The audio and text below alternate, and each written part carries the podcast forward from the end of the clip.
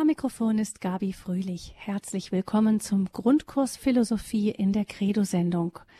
Wir sind mittlerweile bei der Philosophie der Renaissance angelangt und haben in der vergangenen Sendung vor allem von der Lehre des italienischen Philosophen und Politikers Niccolò Machiavelli gehört.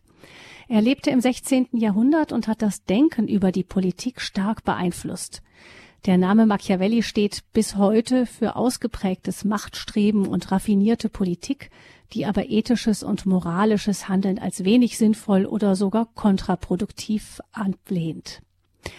Dr. Peter Egger aus Brixen, er führt uns durch diesen Grundkurs Philosophie und er ist uns nun auch für die Fortsetzung verbunden. Willkommen, Dr. Egger, zugeschaltet aus Brixen. Grüß Gott. Grüß Gott.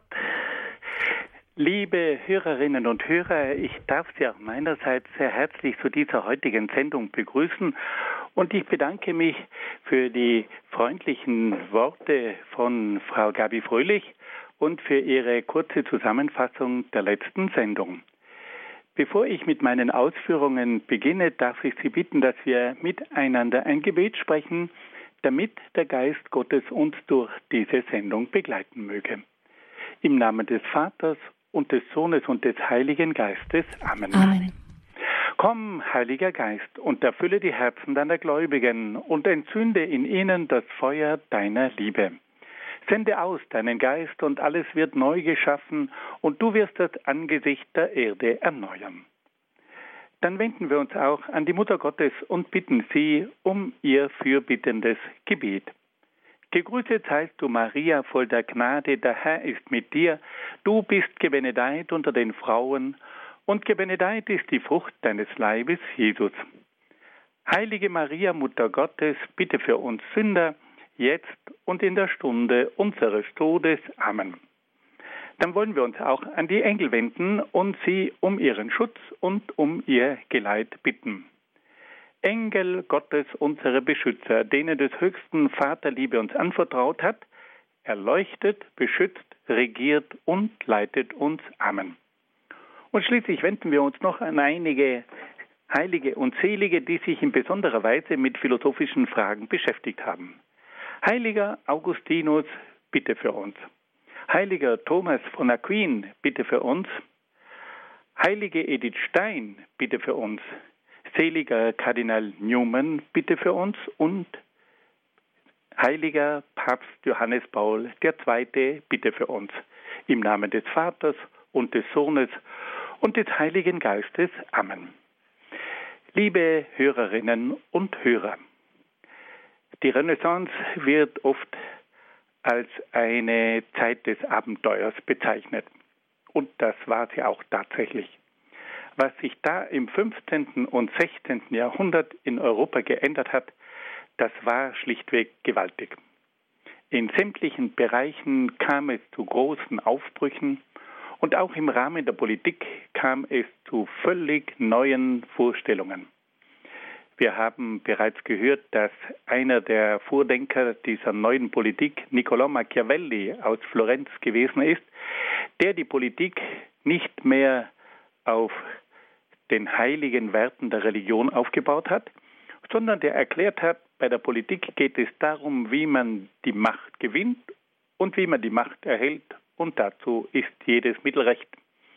Das waren etwas rüde Methoden, aber man kann eines sagen, diese Theorie von Niccolò Machiavelli, die wurde in den vergangenen Jahrhunderten immer wieder angewandt. Wenn wir die Politik Europas in den letzten Jahrhunderten betrachten, dann können wir sagen, da war sehr viel Machtpolitik im Spiel ohne moralische Maßstäbe. Heute wollen wir noch einige weitere politische Denker der Renaissance kennenlernen. Das sind nicht mehr so berühmte Namen wie der von Niccolò Machiavelli, aber es handelt sich dabei um Namen, die Modelle entwickelt haben, die uns in den vergangenen Jahrhunderten immer wieder mit großer Sorge erfüllt haben. Da haben wir zunächst einmal das Modell des Absolutismus. Der Absolutismus ist eine Herrschaftsform, in der der Herrscher absolut regiert. Was heißt nun absolut?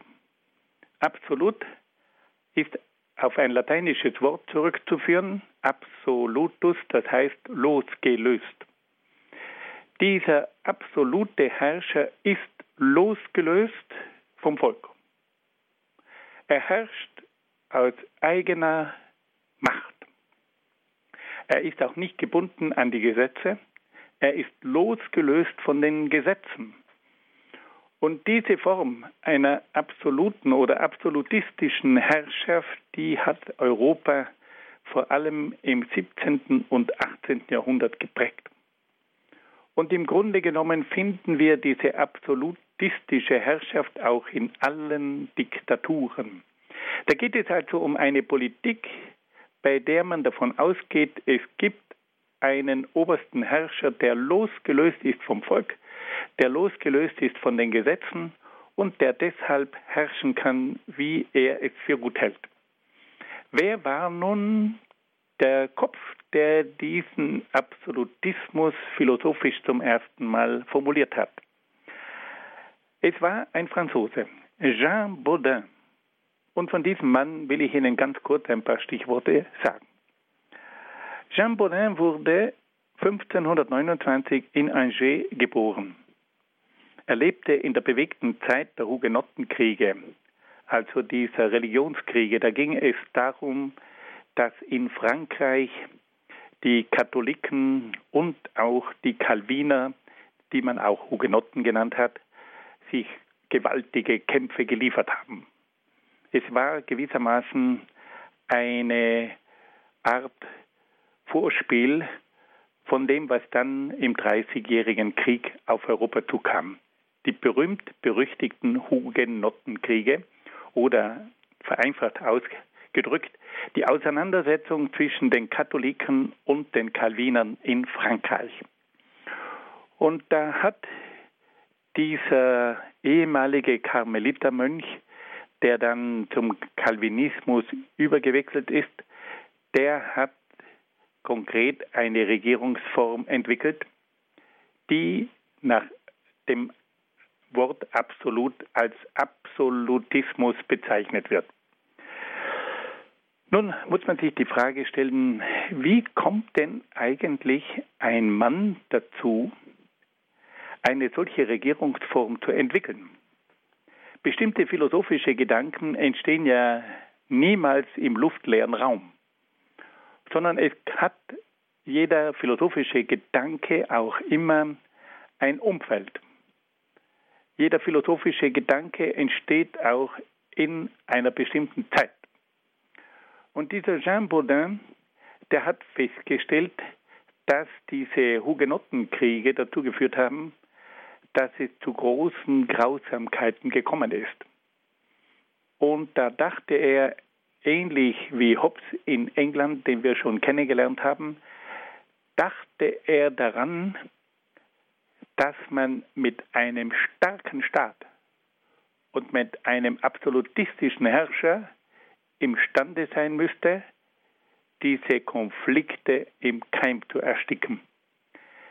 Es sollte also durch einen starken Herrscher dafür gesorgt werden, dass es Ruhe und Ordnung im Staat gibt. Das hat auf der einen Seite eine gewisse Berechtigung, weil man nämlich oft spürt, wenn es keine Autorität gibt, dann kommt es oft zu anarchischen und chaotischen Zuständen.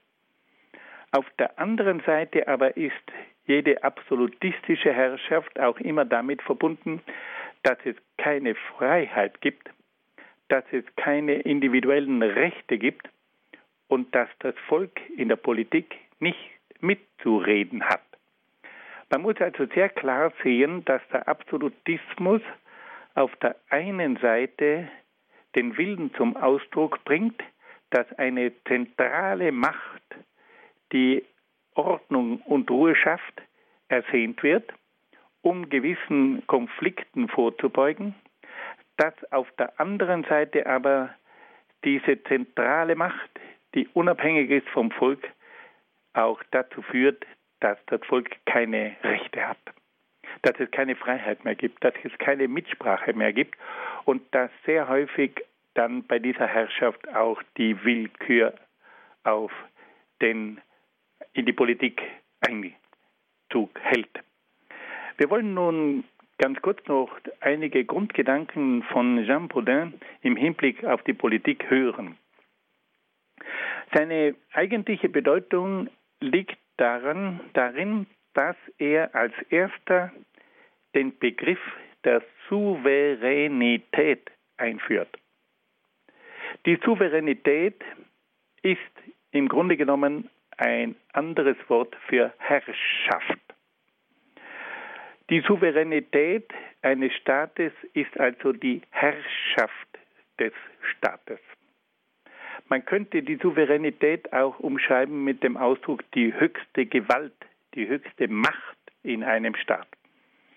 Und da sagt nun Baudin, dass die Herrschaft im Staat von einem Herrscher getragen werden soll, der nicht an die Gesetze gebunden ist.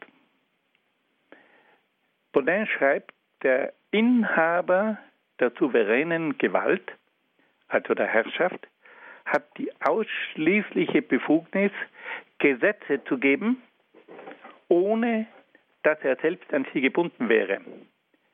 Er kann über Krieg und Frieden entscheiden. Er kann die höchsten Beamten einsetzen. Er ist in Rechtsfragen die letzte Instanz und Autorität und er übt auch das Recht der Begnadigung aus.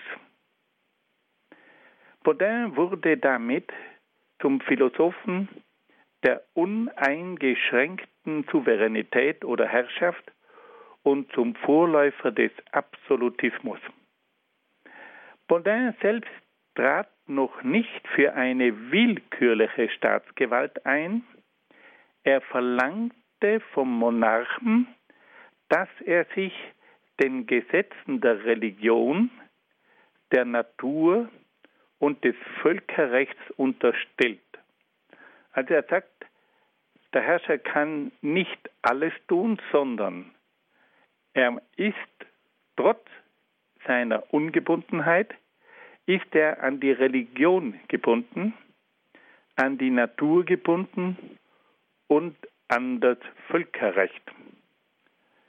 Das erklärt auch, warum in der Zeit des Absolutismus die meisten Herrscher religiöse Herrscher waren. Wir können feststellen, dass zum Beispiel ein Ludwig XIV. von Frankreich, der Inbegriff des Absolutismus in Europa, ein religiöser Mensch war, der sich an die Religion gebunden fühlte und der von daher auch wusste, dass er vor Gott eine Verantwortung hat. Baudin sagt, dass der Herrscher auch an die Natur gebunden ist. Er kann also nicht Gesetze erlassen, die gegen die Natur verstoßen. Und er muss sich auch an das Völkerrecht halten. Weiter sagt Baudin, dass ein absolutistischer Herrscher auch im Hinblick auf die Steuer, steuerliche Gesetzgebung berücksichtigen muss, ob einem Volk das zuzumuten ist oder nicht. Und der absolutistische Herrscher soll sich auch nicht am Eigentum der Untertanen vergreifen. Also es sind gewisse Grenzen gesetzt. Der absolutistische Herrscher steht zwar über dem Volk, er ist unabhängig vom Volk, er ist unabhängig von den Gesetzen, aber er muss sich an ganz bestimmte Dinge trotzdem halten, an die Religion, an die Natur, an das Völkerrecht und er muss auch überlegen, in welcher Form er die Steuern gibt und dass er sich vor allem nicht am Eigentum der Untertanen vergreift. Wir können eines sagen, dass in der Praxis das dann leider oft ganz anders ausgesehen hat. Wir müssen sagen, dass der Absolutismus sehr häufig dazu geführt hat, dass der Herrscher sich auch um diese Einschränkungen nicht gekümmert hat. Es gab oft Verstöße gegen das Völkerrecht. Es gab oft ungerechte Steuern. Und es gab oft auch Übergriffe gegenüber dem Eigentum der Untertanen. Wir müssen also ganz klar eines zum Ausdruck bringen. Die Politik des Absolutismus war in vielerlei Hinsicht der Beginn der zukünftigen Diktaturen. In dem Moment, in dem man erklärt, dass ein Herrscher nicht mehr an den Willen des Volkes gebunden ist, dass er seine Macht nicht vom Volk bekommt, sondern dass er selbst diese Macht für sich in Anspruch nimmt. Und in dem Moment, wo ein Herrscher nicht mehr an Gesetze gebunden ist, in dem Augenblick beginnt oft und oft eine willkürliche Herrschaft. Aber wir müssen diese Form der Politik und der Herrschaft einmal beschreiben, weil sie nämlich über lange Zeit die Politik in Europa bestimmt hat. Die Idee des Absolutismus wird bereits in der Renaissance im 15. und 16. Jahrhundert geboren und prägt dann die europäische Geschichte spätestens ab dem 17. und 18. Jahrhundert und wandelt sich dann in diktatorische Formen, die wir vor allem im 20. Jahrhundert erlebt haben. Nun wollen wir eine kleine Pause einschieben und ein wenig Musik hören.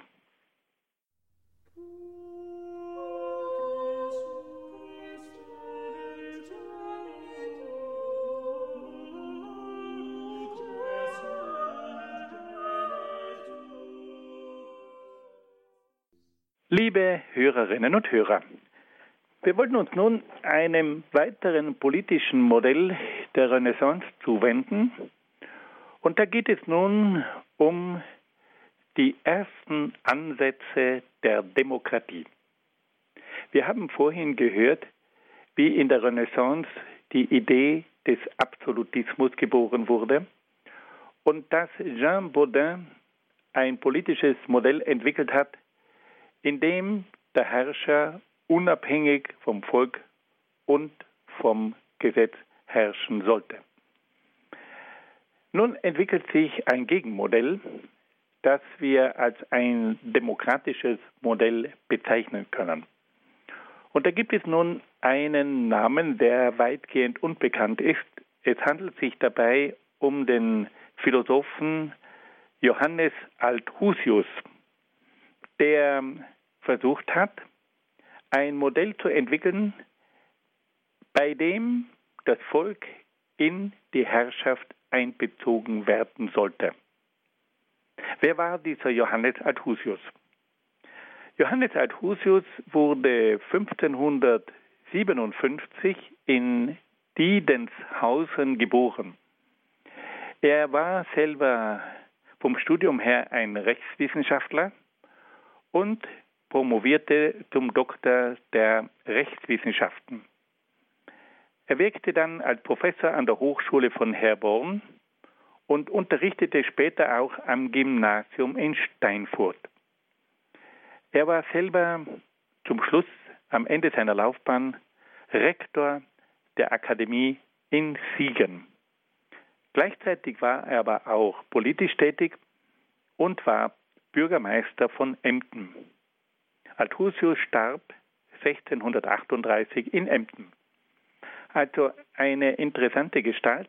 Er selber kommt also zunächst einmal mit der Rechtswissenschaft in Berührung.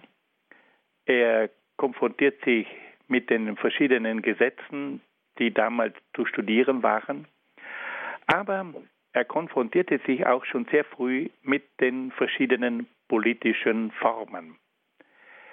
Er selber steigt auf, Rechtsanwalt, Professor, Rektor einer kleinen Hochschule und er war auch Bürgermeister der Stadt Emden. Wir können sagen, dass bei ihm die Theorie und auch die Praxis im Einklang stehen. Der Mann kennt die verschiedenen Gesetze, er kennt die verschiedenen politischen Modelle und er hat auch einmal im Kleinen ausprobieren können, wie es ist, wenn man eine Stadt als Bürgermeister zu führen hat. Er selber kennt die Ideen des Absolutismus, er ist aber absolut nicht damit einverstanden und möchte nun versuchen, das Volk in die Politik einzubeziehen. Und damit kann man sagen, ist Althusius einer der Vordenker der Demokratie in Europa ab dem Beginn der Neuzeit. Wir wissen, dass der Gedanke der Demokratie bereits in der Antike durch die Griechen entwickelt worden war. Aber nun kommt es dazu, dass auch in der Neuzeit dieser Gedanke der Demokratie entwickelt wird. Und dass man sich nun auch in der Neuzeit Gedanken macht, wie es eigentlich möglich wäre, das Volk in die Politik hineinzunehmen. Und da wollen wir nun einige Gedanken von ihm hören. Und wir beginnen zunächst einmal damit, dass er, dass wir seiner Frage nachgehen, wie kommt es eigentlich zur Entstehung eines Staates? Althusius führt die Entstehung des Staates auf eine allgemeine politische Vereinigung zurück, die aus den kleineren Gesellschaftsformen wie der Familie, dem Stand, der Gemeinde und so weiter erwächst. Er sagt also, der Staat ist nicht etwas, was von oben angeordnet wird, sondern der Staat entsteht eigentlich von unten. Es ist eine zunehmende Vereinigung von Menschen. Und diese Vereinigung beginnt bei den Familien. Da gibt es Familien, dann gibt es den Stand, den beruflichen Stand, dem ich angehöre, dann gibt es die Gemeinde, dann gibt es die Stadt, dann gibt es die Region, dann gibt es das Land, dann gibt es schließlich den. Der Staat entsteht also von unten und wird nicht von oben geschaffen. Der nächste Schritt. Er sagt, die Grundlage des Staates ist ein allgemeiner Staatsvertrag, der von allen Bürgern geschlossen wird. Also, es gibt einen Grundvertrag. Die Bürger schließen sich zusammen und alle Bürger stimmen diesem Grundvertrag zu. Auch hier haben wir das völlige Gegenteil vom Absolutismus. Der Absolutismus sagt, dass der Herrscher die verschiedenen Stände zusammenfasst, dass er sie zusammenruft und er ist sozusagen der Urheber des Staates. Und nun kommt Althusius und sagt, nein, der Staat beginnt von unten. Da gibt es verschiedene Bürger und die tun sich zusammen und die haben gemeinsame Interessen und die bestimmen frei, dass sie miteinander einen Staat bilden wollen. Und hier beginnt nun das, haben wir inzwischen sofort begriffen, die Demokratie. Im Unterschied zu Bedin verlagert also Althusius die Souveränität, also die staatliche Herrschaft, vom Monarchen in das Volk. Träger der Souveränität, also der Herrschaft, ist das Volk. Das Volk delegiert die oberste Gewalt im Herrschaftsbereich, im Herrschaftsvertrag an den Fürsten. Also es ist das Volk, das dem Fürsten die Macht verleiht. Das Volk weiß, dass es einen Herrscher braucht, der dann die Leitung übernimmt. Aber der Herrscher kann nicht von sich aus diese Macht beanspruchen, sondern sie muss ihm vom Volk übertragen werden. Der eigentliche Träger der Herrschaft ist das Volk und das Volk wählt nun einen Herrscher und überträgt ihm die Macht.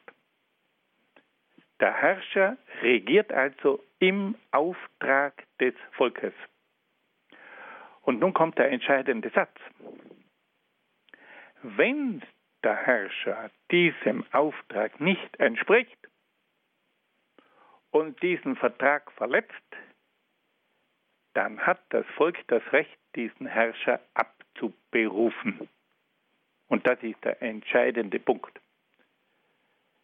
Der Herrscher bekommt den Auftrag von Seiten des Volkes und wenn er diesem Auftrag nicht entspricht, hat das Volk das Recht und die Macht, ihn abzuberufen. Und damit sind wir bei den grundlegenden Dingen der Demokratie. Die Demokratie sagt, alle Gewalt, alle Herrschaft geht vom Volk aus. Das Volk wählt seine Vertreter. Es gibt diesen Vertretern die Macht zur Regierung. Aber das Volk hat auch das Recht, diese Regierenden abzuwählen und abzusetzen, wenn sie nicht dem Auftrag entsprechen. Und damit bleibt eine ständige Verbindung zwischen dem Volk einerseits und, dem und den Regierenden andererseits. Das ist dann nicht mehr eine absolutistische Herrschaft, wo der Herrscher losgelöst ist vom Volk, wo der Herrscher abgehoben ist vom Volk, wo der Herrscher nicht vom Volk zur Rechenschaft gezogen werden kann. Das ist ein ganz anderer Ansatz. Althusius entwickelt folgerichtig den Gedanken einer repräsentativen Verfassung. Die Verfassung, das Grundgesetz, muss also so formuliert werden, dass in dieser Verfassung alle Rechte der Bürger enthalten sind, dass auch die Befugnisse und die Grenzen der Herrschenden festgeschrieben sind und dass die Verfassung immer zum Ausdruck bringt, dass der Regierende Vertreter des Volkes ist. Der Regierende herrscht nicht aus eigener Vollmacht, sondern er ist immer Vertreter des Volkes. Er herrscht immer im Namen des Volkes. Er herrscht immer mit der Bevollmächtigung des Volkes. Nach Althusius ist der gewählte Fürst also nicht nur an das göttliche und natürliche Recht gebunden wie bei Baudin, sondern auch an den Willen der Allgemeinheit. Althusius sagt, denn das Volk ist sowohl der Natur als auch der Zeit nach älter, mächtiger und höher als seine Herrscher.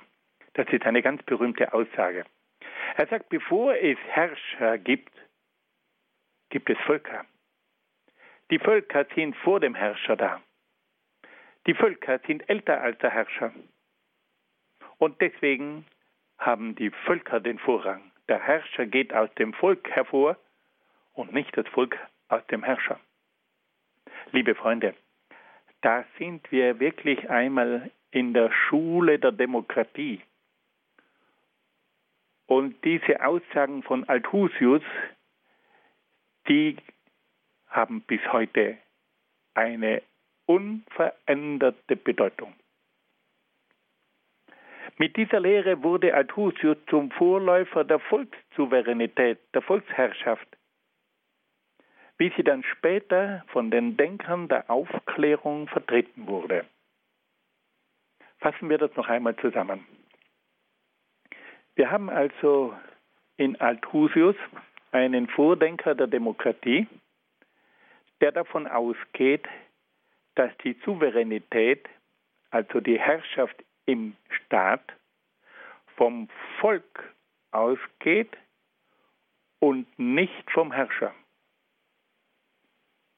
Und er sagt, dass das Volk sich durch einen freien Vertrag einen Staat schafft und dass das Volk in diesem Staat seine Vertreter wählt und dass das Volk diesen Vertretern die Macht übergibt, über das Volk zu herrschen.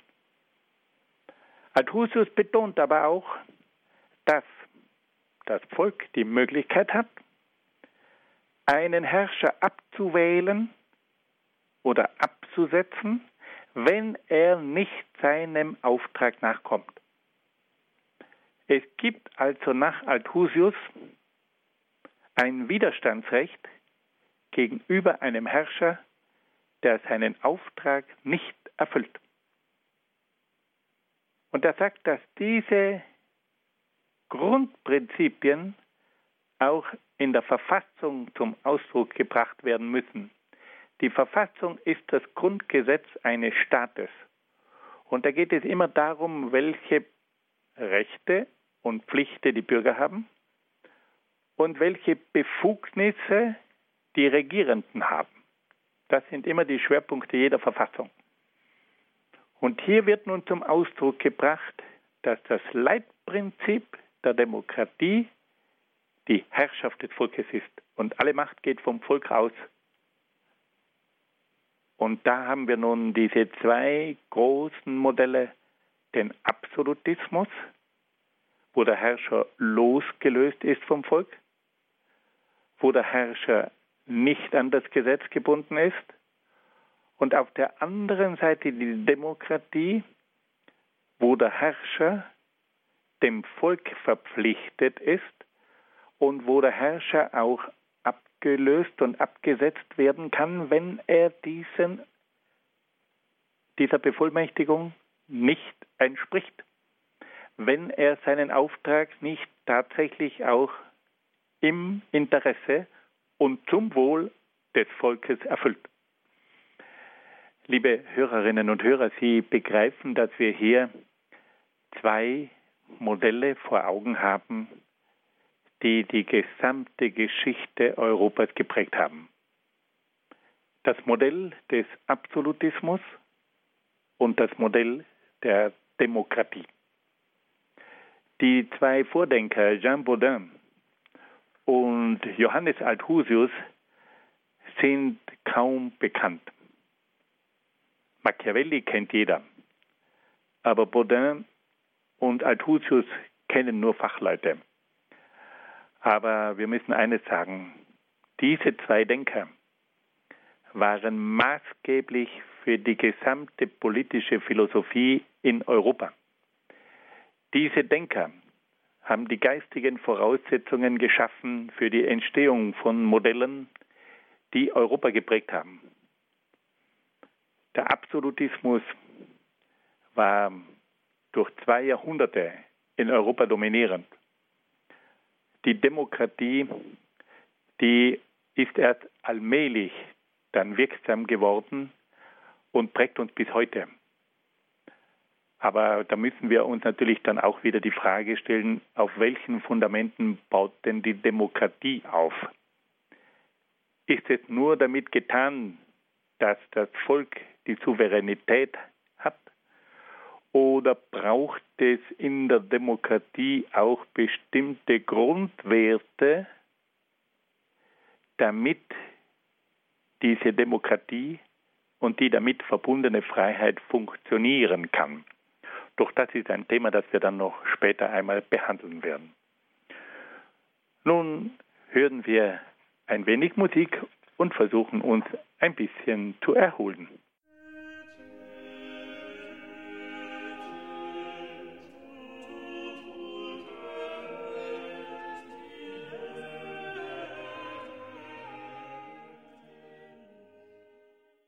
Sie haben eingeschaltet in der Credo-Sendung im Grundkurs Philosophie.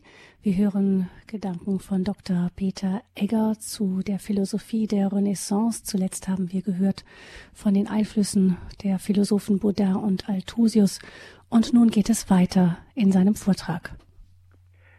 Liebe Hörerinnen und Hörer, wir wollen uns nun einem weiteren sehr bekannten politischen Denker zuwenden, nämlich dem niederländischen Philosophen und Rechtswissenschaftler Hugo Grotius. Hugo Grotius gilt als der geistige Vater des Völkerrechts. Wir werden dann noch hören, wie er dazu gekommen ist. Aber bevor wir uns mit seinen Gedanken auseinandersetzen, wollen wir einige Stichworte zu seiner Biografie hören.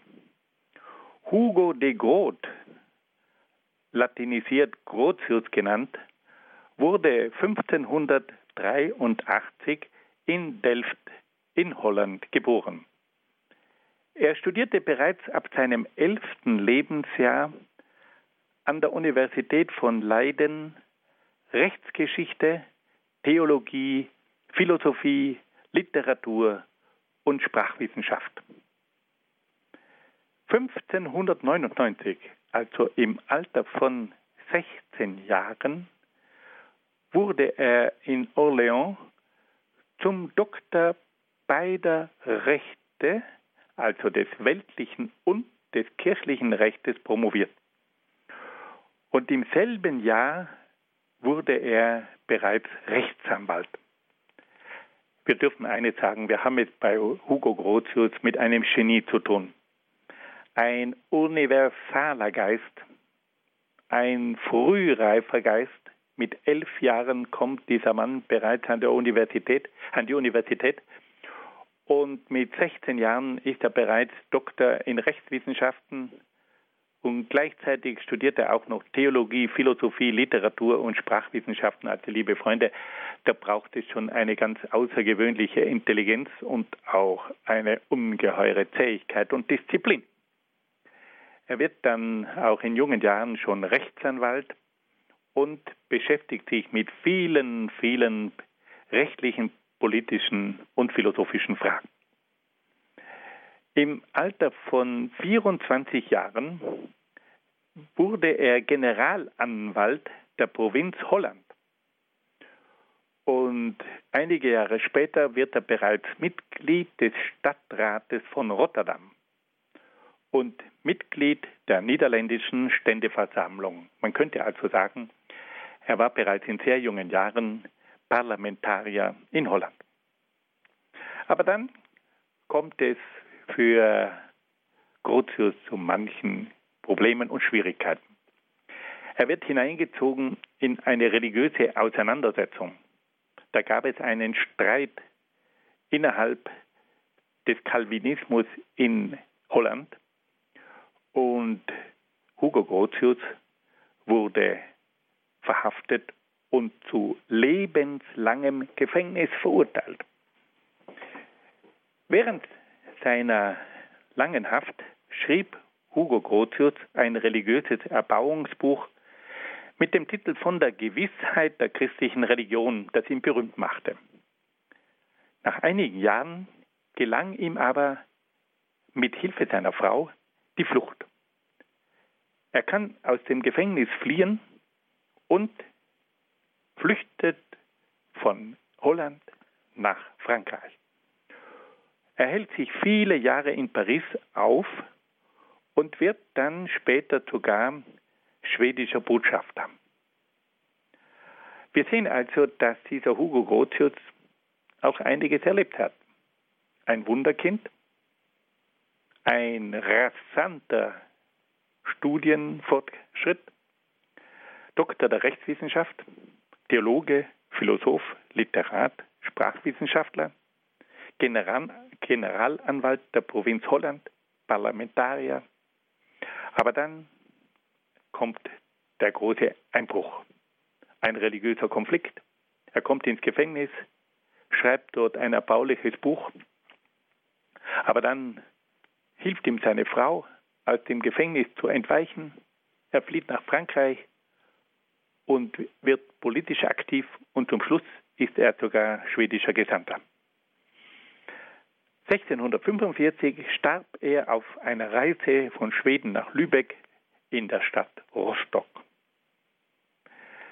Dieser Mann kennt also die Theorie, er hat ein umfassendes Wissen, er kennt aber auch die Politik aus eigener Erfahrung. Er ist im Stadtrat, er ist Parlamentarier, er ist Generalanwalt, er macht sogar die Erfahrung des Gefängnisses und er ist dann im Ausland tätig in Paris und schließlich wird er dann auch noch Botschafter von Schweden. Also ein Mann, der die kleine Politik in der eigenen Stadt, die größere Politik im eigenen Land kennt und der schließlich auch die internationale Politik aus eigener Erfahrung kennt. Eine tolle Mischung. Und wahrscheinlich waren alle diese Erfahrungen auch der Anstoß zu seinem eigenen philosophischen Denken. Und nun wollen wir uns mit der eigentlichen Problematik auseinandersetzen, mit der sich Grotius in besonderer Weise beschäftigt hat. Hugo Grotius gilt als der Begründer des neuzeitlichen Naturrechts. Er geht davon aus, dass bestimmte Rechte von der Natur des Menschen hergeleitet werden können. Zu diesen Rechten gehört zum Beispiel das Recht auf Leben, das Recht auf Lebenserhaltung, das Recht auf Freiheit und so weiter. Diese angeborenen Rechte brauchen nicht durch ein vom Menschen festgesetztes Recht gerechtfertigt werden, sondern diese Rechte hat der Mensch von sich aus. Das sind ganz gewaltige Aussagen. Also Hugo Grotius sagt, was ist denn eigentlich das Fundament des Rechtes? Und da sagt er, das Fundament des Rechtes ist die Natur des Menschen. Der Mensch hat von seinem menschlichen Wesen her ganz bestimmte Rechte, die er beanspruchen kann. Und er nennt einige dieser Rechte. Er spricht vom Recht auf Leben, vom Recht auf Lebenserhaltung, vom Recht auf Freiheit. Und jeder von uns erkennt sofort, das sind doch eigentlich unsere Menschenrechte. Hugo Grotius ist also zunächst einmal einer der Väter der Menschenrechte. Wir werden dann hören, dass auch der englische Philosoph John Locke von diesen Naturrechten spricht. Aber worin besteht denn nun der Unterschied zwischen dem Naturrecht und dem Menschenrecht? Dieser Unterschied, der ist sehr wohl vorhanden. Das Naturrecht geht davon aus, dass es in der Natur eine Vorgabe gibt, die als Fundament für das Recht zu betrachten ist. Der Mensch hat eine Natur. Und diese Natur hat bestimmte Bedürfnisse. Und nur wenn diese Bedürfnisse respektiert werden, kann der Mensch sich voll entfalten. Es gibt also eine Vorgabe, nämlich die Natur des Menschen und diese Vorgabe ist das Fundament der Menschen, äh, der, des Naturrechts. Beim Menschenrecht schaut das anders aus. Da wird nämlich behauptet, dass es keine Vorgabe gibt, sondern dass der Mensch selber bestimmen kann, was der Mensch für Rechte hat. Da ist ein sehr feiner, subtiler Unterschied. Das Naturrecht geht von einer Vorgabe aus, an die sich der Gesetzgeber zu halten hat.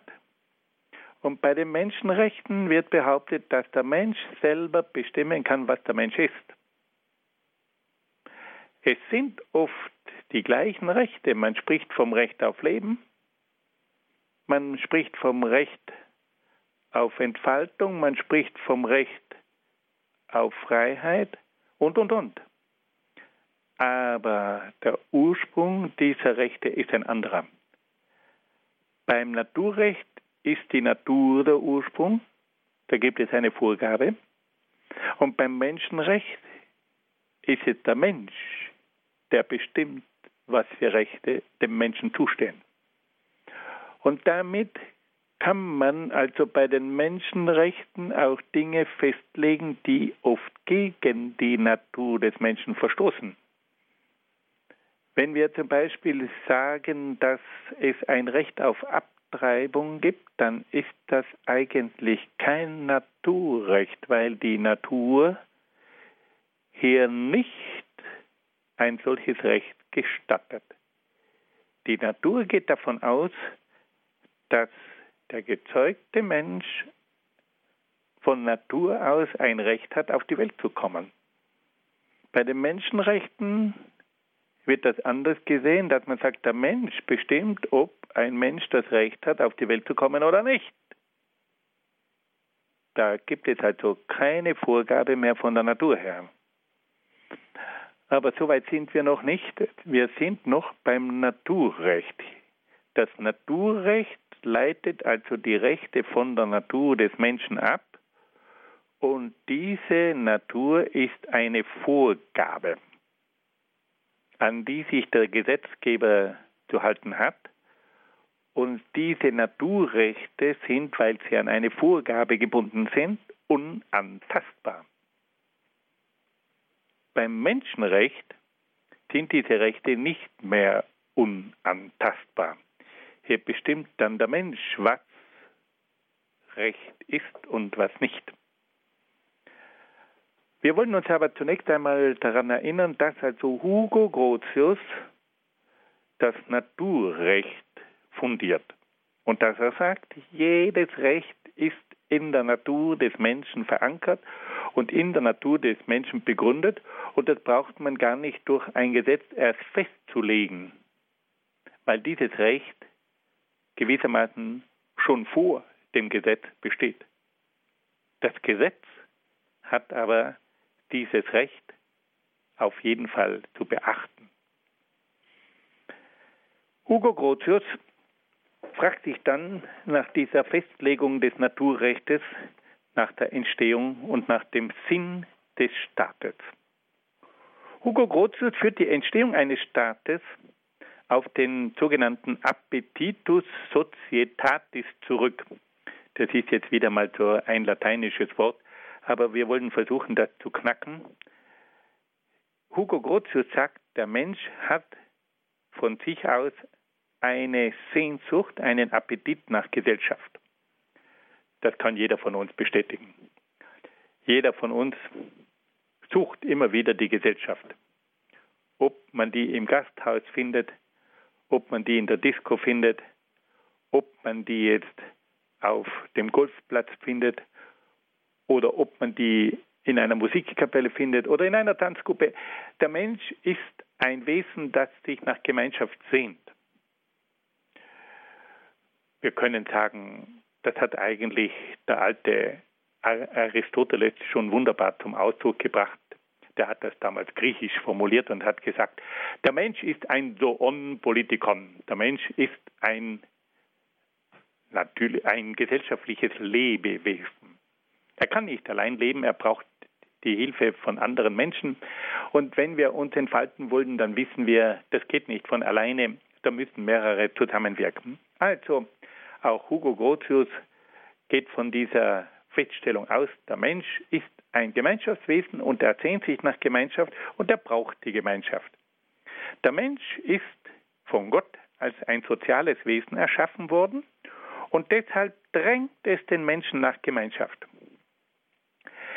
Dieser Appetitus Societatis, also dieser Appetit nach Gesellschaft, führt auch dazu, dass sich die Menschen durch einen Gesellschaftsvertrag zu einem Staat verbinden. Der Staat hat aber auch den Zweck, dass er die Verwirklichung der durch die Vernunft gesetzten gemeinsamen Ziele ermöglicht. Das heißt, der Staat ist also nicht einfach ein Verein. Der Staat ist eine Institution, ist eine Einrichtung, die dafür sorgt, dass diese gemeinsamen Ziele auch verwirklicht werden. Und das ist jetzt der springende Punkt. Der Staat ist also nicht nur ein Verein, es ist also nicht nur eine Versammlung, sondern der Staat ist eine Institution. Und der muss nun das Gemeinwesen organisieren, dass diese Ziele auch umgesetzt werden können. Und deswegen gibt es in jedem Staat gewisse Institutionen, bestimmte Ämter, bestimmte Gremien. Und alle diese Institutionen, Ämter, Gremien und so weiter haben die Aufgabe, die Ziele, die sich diese Gemeinschaft setzt, zu verwirklichen.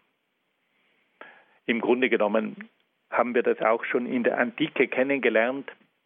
Bei den Griechen hat es in den Stadtstaaten die verschiedenen Ämter gegeben. Da hat es eine Regierung gegeben, dann hat es die verschiedenen Beamten gegeben, dann hat es die Justiz gegeben, dann hat es die Volksversammlung gegeben. Also diese Überlegung, dass der Staat eine Institution ist, die die Pläne der Gesellschaft umsetzt, ist sehr, sehr alt und reicht in die Antike zurück. Auch bei den Römern haben wir die verschiedenen Magistrate, die verschiedenen Ämter. Da gibt es also den Konsul und dann gibt es die Heeresführer und dann gibt es die Ädilen und dann gibt es die verschiedenen Prätoren, also da gibt es zuständige Leute für die Justiz, dann gibt es zuständige Leute für die Kultur, dann gibt es zuständige Leute für die Sicherheit. Also auch bei den Römern haben wir genau gleichen Merkmale eines Staates. Der Staat ist eine Einrichtung mit verschiedenen Ämtern, die dafür sorgen, dass die Ziele des Gemeinwesens verwirklicht werden können. Und da kommt jetzt noch etwas ganz Interessantes bei Grotius hinzu. Er sagt, diese Zielsetzungen müssen durch die Vernunft festgelegt werden. Er sagt also, der Staat ist nicht einfach ein Zufallsprodukt. Hier braucht es Überlegungen. Hier braucht es Erfahrung. Und nur auf der Grundlage der Vernunft und der Erfahrung ist es möglich, einen Staat aufzubauen, der dann auch funktioniert. Wir müssen sagen, das ist auch nicht ganz neu. Wir wissen, dass bereits Platon im 5. Jahrhundert vor Christus gesagt hat, dass es also eine lange Ausbildung der Politiker braucht, bis die wirklich mit Hilfe der Vernunft einen Staat lenken können. Es braucht dann auch noch die Erfahrung der Politiker. Und erst wenn die Politiker ein entsprechendes Studium haben und wenn sie entsprechende Erfahrungen haben, dann sind sie imstande, einen Staat zu leiten. Grotius fügt dann noch hinzu, dass es für das Funktionieren des Staates verschiedene Arten von Gesetzen und Verträgen braucht. Und hier kommt nun der Rechtswissenschaftler, der sagt, dass man einen Staat festbinden müsse an Gesetze und Verträge. Liebe Hörerinnen und Hörer, hier entsteht ein Rechtsstaat. Der Staat ist also immer auch ein Wesen, das an Gesetze gebunden ist. Und das Entscheidende ist, dass auch die Machtträger an die Gesetze gebunden sind. Man spricht in diesem Fall von einem Rechtsstaat. Der Staat und seine verschiedenen Vertreter sind genauso an das Gesetz gebunden wie die Bürger. Und da merken Sie ganz deutlich, dass hier auch wieder ein Riegel vorgeschoben wird gegen den Absolutismus. Der Absolutismus hat gesagt, der Herrscher ist losgelöst von den Gesetzen. Grotius sagt, nein, der Staat, der Herrscher ist an das Gesetz gebunden. Und das sehen wir auch heute noch. Wenn heute eine Regierungsmannschaft steht, dann muss jeder einzelne Minister den Eid auf die Verfassung ablegen. Dieser Minister, der jetzt in sein Amt eingeführt wird, legt einen Eid ab, dass er die Verfassung, das Grundgesetz respektieren wird. Und dadurch erklärt er, dass er sich an das Gesetz gebunden fühlt. Und das ist die Kernaussage von einem Rechtsstaat. Und schließlich sagt dann Grotius auch noch, dass es ein Strafrecht braucht. Die Gesetze werden nur dann zur Geltung kommen, wenn ihre Übertretung geahndet wird. Grotius weiß, dass ein Gesetz nur dann funktioniert, wenn die Übertretung des Gesetzes Folgen hat. Er sagt also, dass das Funktionieren des Staates auf der einen Seite eine Verfassung und ein Gesetz braucht, aber dass es zur Einhaltung dieser Gesetze andererseits ein Strafrecht braucht, weil sonst dürfen wir uns nicht wundern, wenn diese Gesetze nicht eingehalten werden. Wir sehen also, dass Grotius zwei grundlegende Dinge klar zum Ausdruck bringt. Das erste, jedes Recht baut auf der Natur des Menschen auf. Das zweite, der Staat entsteht durch einen Gesellschaftsvertrag und der Staat hat dann die Aufgabe, die Zielsetzungen des Volkes zu verwirklichen. Damit der Staat dazu imstande ist, braucht es drei Dinge. Es braucht bestimmte Einrichtungen, die die Zielsetzungen umsetzen. Es braucht ein Gesetz, an das die Vertreter des Staates gebunden sind. Und es braucht vor allem auch ein Strafrecht, das die Übertretung des Rechtes ahndet. Und dann kommt zum Schluss noch der Gedanke vom Völkerrecht. Und das war nun das eigentliche Hauptverdienst von Grotius. Grotius erkannte, dass es zwischen den einzelnen Völkern ein völkerübergreifendes Recht braucht, welches die Beziehungen zwischen den einzelnen Staaten regelte. Wir müssen uns vor Augen halten, dass in der Zeit der Renaissance verschiedene Nationalstaaten entstanden sind. Da gab es vor allem die Nationalstaaten von Frankreich, von England und von Spanien. Dann gab es auch noch den Nationalstaat in Holland und, und, und. In Italien und in Deutschland gab es noch keinen Nationalstaat. Nun gab es immer wieder gewisse Probleme zwischen diesen Nationalstaaten und da brauchte es nun ein Recht, das auch zwischen diesen Nationalstaaten Geltung hatte. Und so kam es zwischen den verschiedenen Nationalstaaten zu einem internationalen Recht. Man nennt dieses internationale Recht auch das Völkerrecht. Ein konkretes Beispiel.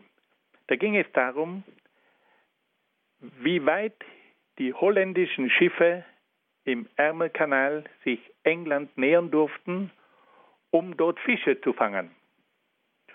Und umgekehrt ging es auch darum, wie weit dürfen sich die englischen Fischerboote der holländischen Grenze nähern.